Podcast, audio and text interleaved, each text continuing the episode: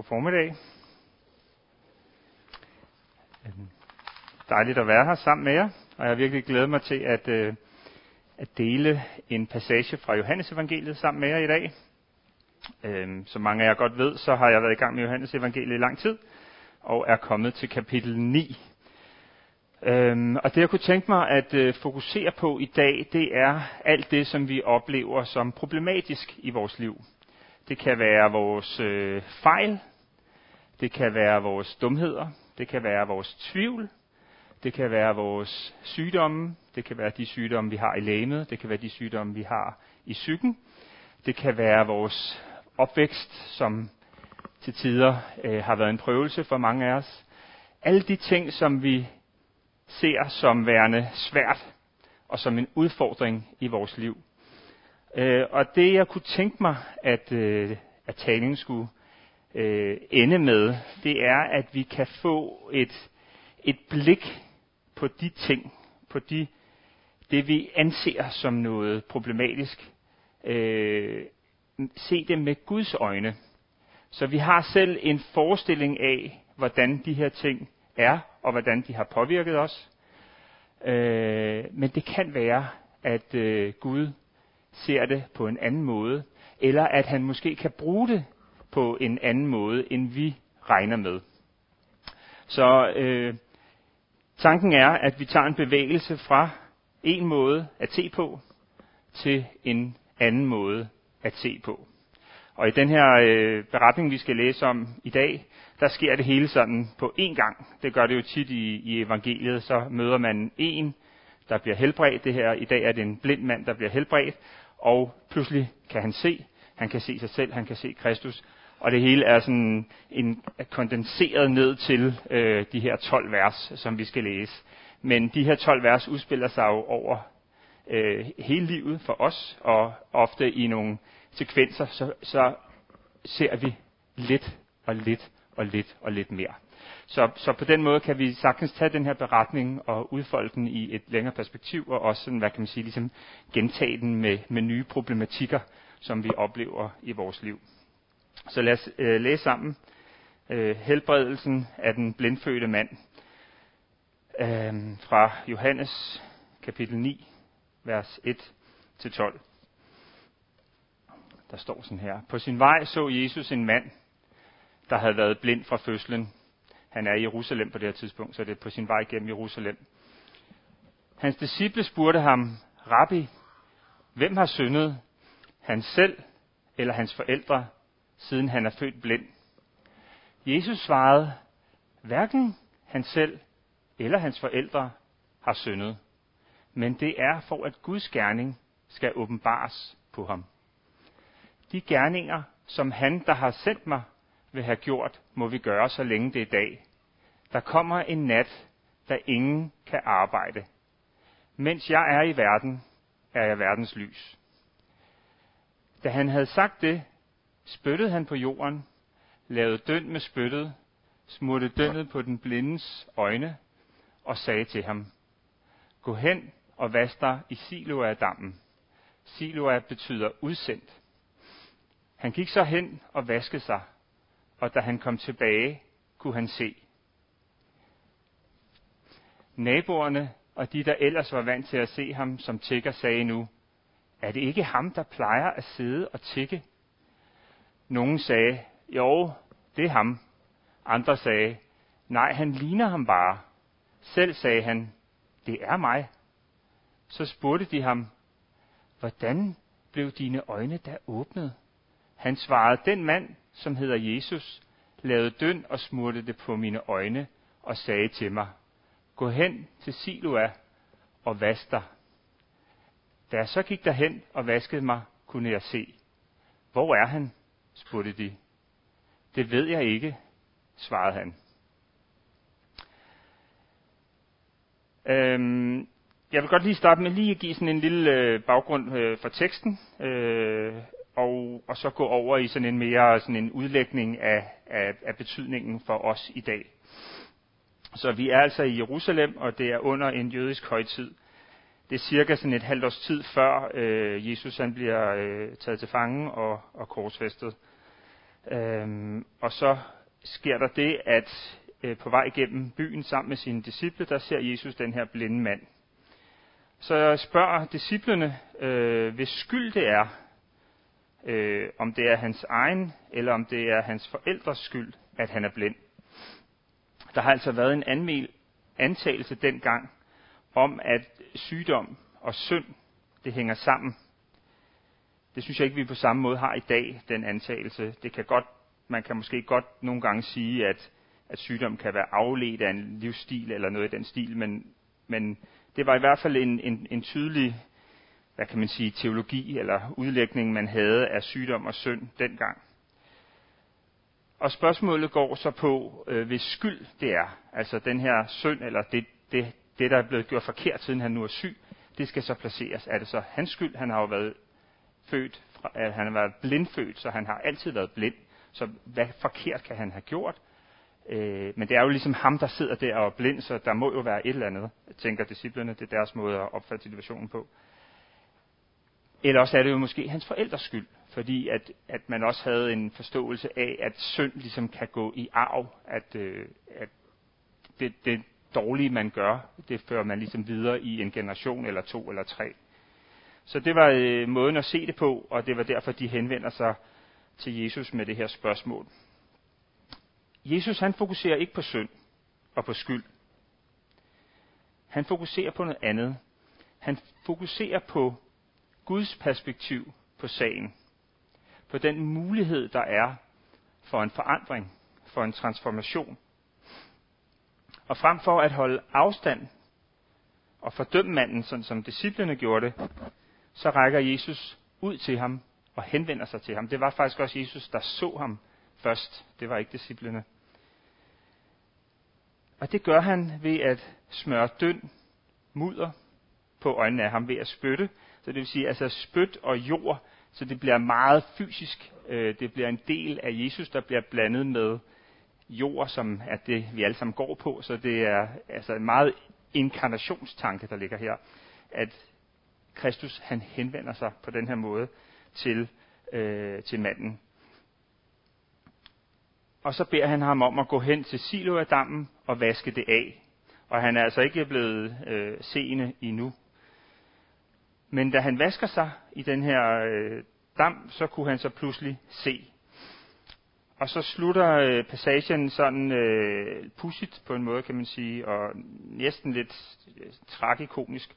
Fordi folk, de ved ikke rigtig, hvad de skal tro, om han er blevet helbredt, eller om det overhovedet er ham. Og passagen, den vender tingene på hovedet til sidst. Dem, som tidligere kunne se, de kan nu ikke genkende manden. Og manden, som har været blind, han kan nu pludselig se alle tydeligt. Og det første, jeg kunne tænke mig at dykke ned i i den her beretning, det er den her transformation, helbredelse, Guds indgreb, mirakel, som der sker med manden. Så en, en helbredelse, det er i sig selv et fantastisk mirakel og fuldstændig øh, livsforandrende for den her mand. Men som de fleste andre mirakler, som Jesus gjorde, så tjener de to formål. Det ene formål er konkret at gribe ind i den enkeltes liv, og det er jo fantastisk, at, at der sker det. Men det andet formål, det er at bruge den her helbredelse til at fortælle om en større universel sandhed, som gælder alle mennesker. Og derfor så bruger øh, Johannes særligt, men i det hele taget bruges der ofte øh, den, øh, det ord, at, at hans øh, undergærninger, det er et tegn. Øh, og der ligger det i det, at et tegn, det betegner en større virkelighed, så man kan, tage, man kan slutte fra, man kan sige, fra det lille til det store. Og det er det, som, som tegnet eller miraklet gør. Det hjælper os med at se noget, som øh, er en større virkelighed, som vi vil have svært ved at se, hvis ikke at vi havde det konkrete eksempel. Så, så det her det er øh, en af øh, Jesu øh, tegn i Johannes evangeliet. Og øh, det viser os noget meget tydeligt omkring forholdet til, til synd omkring forholdet til tvivl, sygdom og det, som vi oplever som kampe og nederlag i vores liv. Og det viser os også, at vi alle sammen har brug for helbredelse af vores syn på Gud, på Jesus, vores syn på os selv og vores syn på hinanden. Så der gøres opmærksom på to forskellige måder at se på. Disciplerne de så den blinde mand og var optaget af hans synd, og de ville placere skyld. Han var dømt på forhånd. Det var bare et spørgsmål om, det var hans, eller om det var hans forældres skyld. Jesus han så den samme mand, men han havde et andet fokus. Han var optaget af Guds kraft. Og han så en mulighed for transformation, at manden kunne flyttes fra en tilstand til en anden. Og øhm, jeg vil prøve lige at illustrere det her over på, øh, på en tegning. Her har vi den øh, blinde mand, og han sidder ned. Han er tigger. Det var man, når man var blind dengang. Øhm, og det, det er sådan, det, det er det her nedslag, som vi har i historien, øh, at vi, vi møder den her blinde mand. Og øhm, herover der har vi øhm, vores kære venner, disciplene. Og de, øh,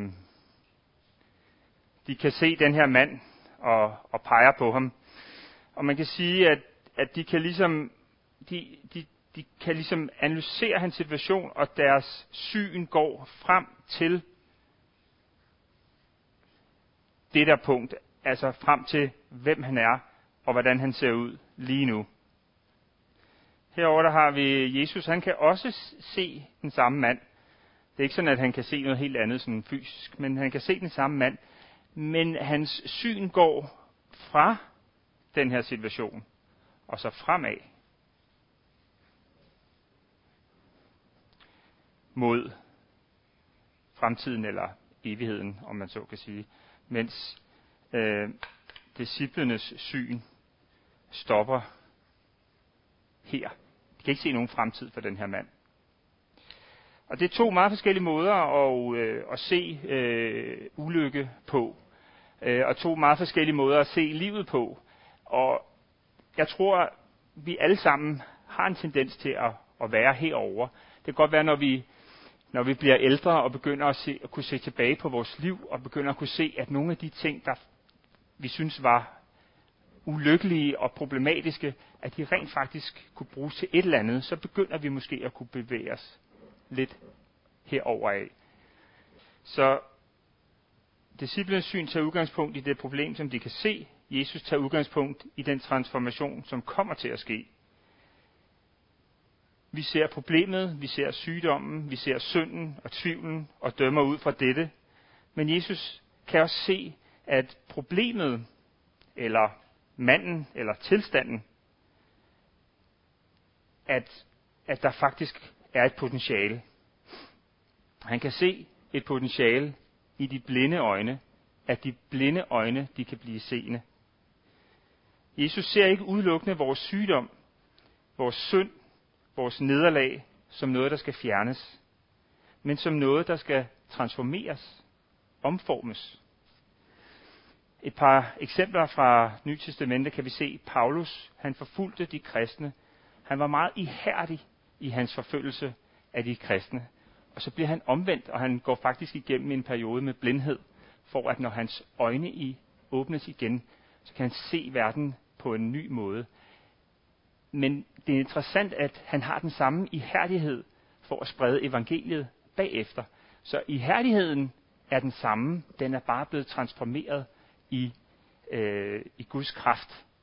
Øh, det samme kan man også se med den, øh, den sønder, øh, den øh, sønder, den øh, kvinde, der er prostitueret og øh, salver øh, Jesu fødder øh, i øh, en af farisæernes, øh, det står i Lukas 7, øh, i, hos, hos en farisæer.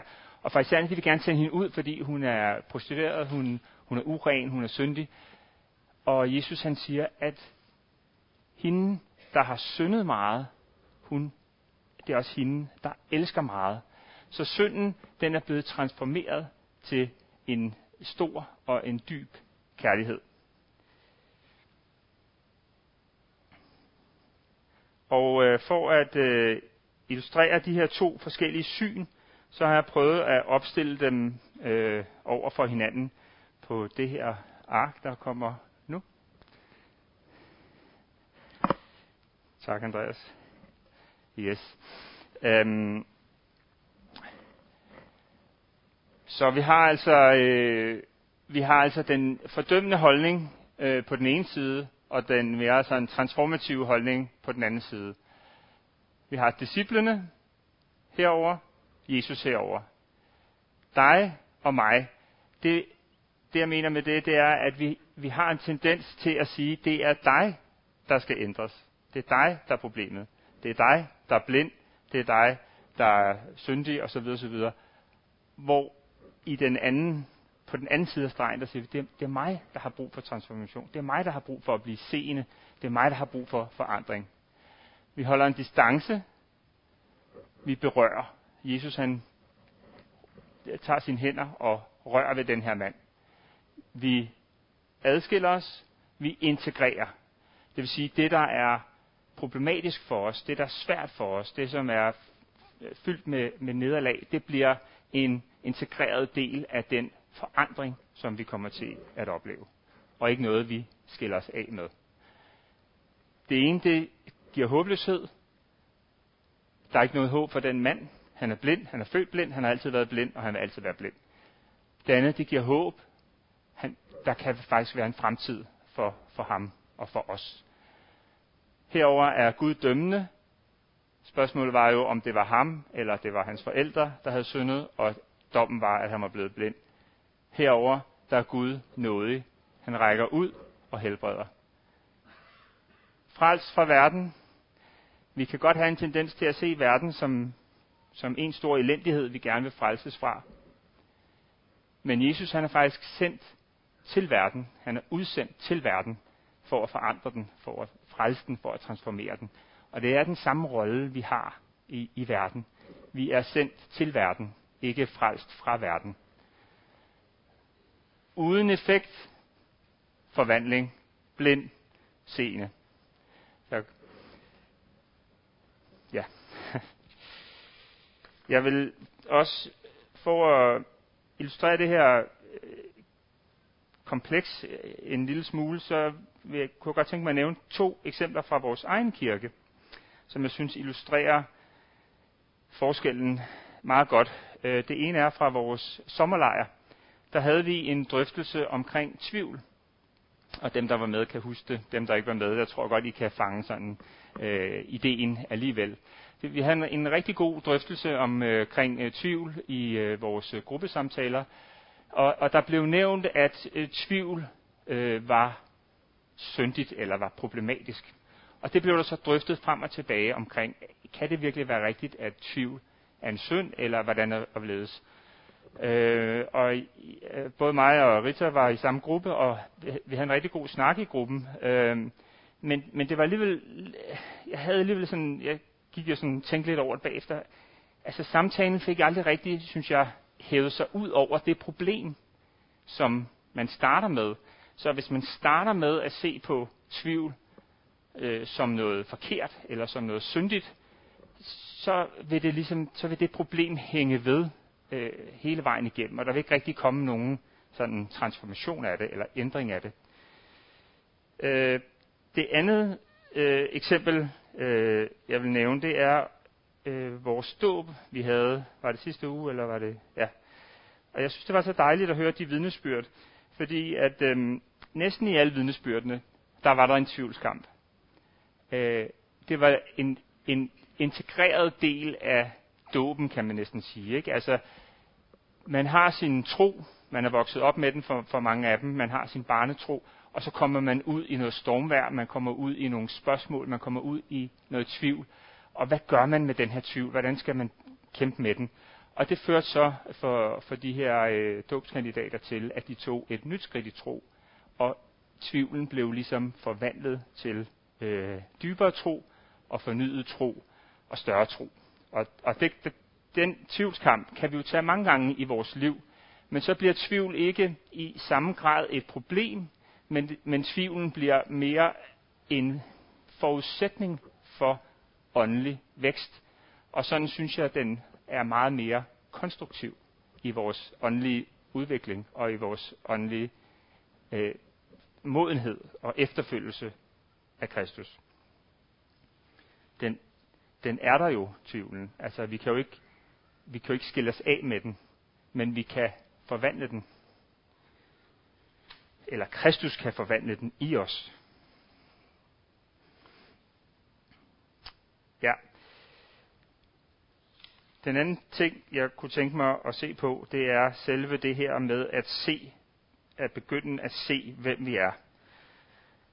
Og det er sådan en, en, en lidt pussy ting i, i beretningen. Øh, nu, nu kender vi den jo og læser den, at, at han tager det her jord og spytter på det, og så smører mudder på øh, en mands øjne. Så, så når vi kender den godt, så stusser vi måske ikke så meget over det. Men det må alligevel have været en underlig øh, handling øh, at gøre. Altså det må have, have hvad kan man sige, øh, skabt en del røre, eller sådan sprænge læret på en eller anden måde, at, at, at gøre det der, som Jesus har gjort. Og hvad, hvad er det så, øh, at det betyder? Øh, der er nogle forskellige øh, fortolkninger af det. Jeg, jeg, jeg ved ikke, jeg, ikke, jeg synes ikke, jeg nødvendigvis har fundet sådan en fortolkning. Jeg synes, det er bare den bedste fortolkning, det her. Men, men i, i hvert fald er der en gængs fortolkning, der, der går på, at Jesus han genskaber mennesket, ligesom Gud han skabte mennesket engang. Gud skabte mennesket ud af jord, og, og, og det blev levende, og det blev seende. Det kunne ligesom tage del i verden, og tage del i fællesskab, og være en del af, af, af paradis øh, i fællesskab med Gud. Og nu så, så sker der sådan en parallel, hvor Jesus han genskaber mennesket. Han genskaber det måske i højere grad åndeligt, hvor at vi er lukket og tilsløret og kan ikke rigtig se dels hvem Kristus er, men kan heller ikke måske se det, det store billede. Øh, og det er så det, der sker her. Og så synes jeg også, at det er virkelig interessant, at, at i det moment, at manden han, han bliver seende, det er også i det moment, at han kan se Kristus. Fordi at øh, Jesus beder ham om at gå hen og vaske sig i den dam, der hedder øh, Siloerdammen, som betyder udsendt. Så øh, når han vasker sig i den dam, så kan han se, hvem Kristus er, men han kan også se, hvem han selv er. Så det at komme til tro, og det at tage nye skridt i tro, det er øh, en parallel med at, at, at lære sig selv bedre at kende, se sig selv som man er, og øh, på den måde også øh, være en del af en, en, en udvikling. De to ting hænger sammen. Og der er selvfølgelig momenter i vores liv, hvor vi siger, at det her det er skældsættende, men, men det er også øh, helt klart en tanke i, i evangeliet, at det er en løbende proces, hvor vi øh, modnes. Øh, så, så det ligger der også i det. I forhold til vores syn på Gud, så kan vi godt, så har vi brug for en form for helbredelse, fordi vi kan have en, en holdning til, at han er, han er dømmende, og han er streng. Øh, det er lidt den indgangsvinkel, disciplene har. I, øh, I kapitel 8, der siger, øh, der siger Jesus, at han er ikke kommet til verden for at dømme verden, men han er kommet til verden for at frelse verden og for at helbrede verden. Så der har vi i vores gudsbillede har vi brug for at få set, øh, hvem Gud er, og, og så tage imod hans, hans frelse og hans helbredelse. Omkring øh, os selv, så, øh, så har vi brug for i synet på os selv at, at se, at Gud han kan ændre vores liv fra det punkt, vi står på nu og øh, fremad. Men faktisk øh, kan Guds øh, indgriben og forandring i vores liv også godt ændre øh, vores syn på vores fortid sådan at, øh, altså, når man siger herover, at, at, at Jesus han ændrer tingene herfra og frem efter, så sådan et, et uendelighedssymbol, det dækker jo både fremtiden øh, og fortiden. Der er, jo, der er jo rigtig mange af os, som har oplevet øh, at få nogle skrammer med i livet. Øh, det kan være øh, det kan være fysiske lidelser, vi er født med. Det var det for den her mand. Det kan være psykiske lidelser, vi er født med. Der er jo rigtig mange sygdomme, som har øh, meget stærke aflige komponenter. Øh, så både psykiske og øh, fysiske lidelser kan være en del af den pakke, vi har fået. Det kan være en opvækst, der har været problematisk. Alle, alle opvækste har jo været problematisk på en eller anden måde, ikke? men, men det kan være mere, den kan jo være mere eller mindre problematisk. Og, øh, og når, vi, når vi arbejder med os selv i vores gudsforhold, så vil vi også komme omkring vores fortid og hvor vi er. Det kan både være i forhold til at bearbejde det, og det kan være i forhold til at helbrede det. Så nogle af de skrammer, vi har fået, og nogle af de ting, som vi er blevet pålagt, at vi skal bære, at vi kan også få noget og kraft til at bære det. Og måske også med tiden få et nyt syn på, hvad det er, øh, vi har været igennem. Øhm, øh, så så den, det aspekt er, er helt klart også en, en, en måde at se på, og, øh, som, øh, som Jesus han ønsker at, at hjælpe os med. Ja, her til, til allersidst, så øh, har vi fået en ny øh, identitet. Øh, og vores identitet i Kristus, så oplever vi nogle gange, at verden omkring os også forandres. Øh, du har været blind, og nu kan du pludselig se Jesus, du kan se dig selv, og du kan se verden, som den er. Men du vil måske også opleve, at verden ser anderledes på dig. Det, det ser man jo meget, meget typisk hos, hos nogen, der sådan radikalt bryder ud af et eller andet miljø, og så kommer over i et, øh, og så bliver troende, og så, og så skifter miljø fuldstændig.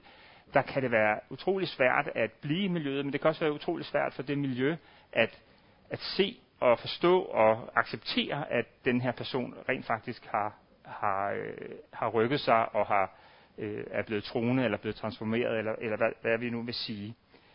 Og, folk, og det, jeg tror, det er noget af det, der ligger her sidst øh, i, i beretningen, at folk de kan ikke øh, kende øh, den her mand, eller placere ham mere, fordi han er, han er forandret.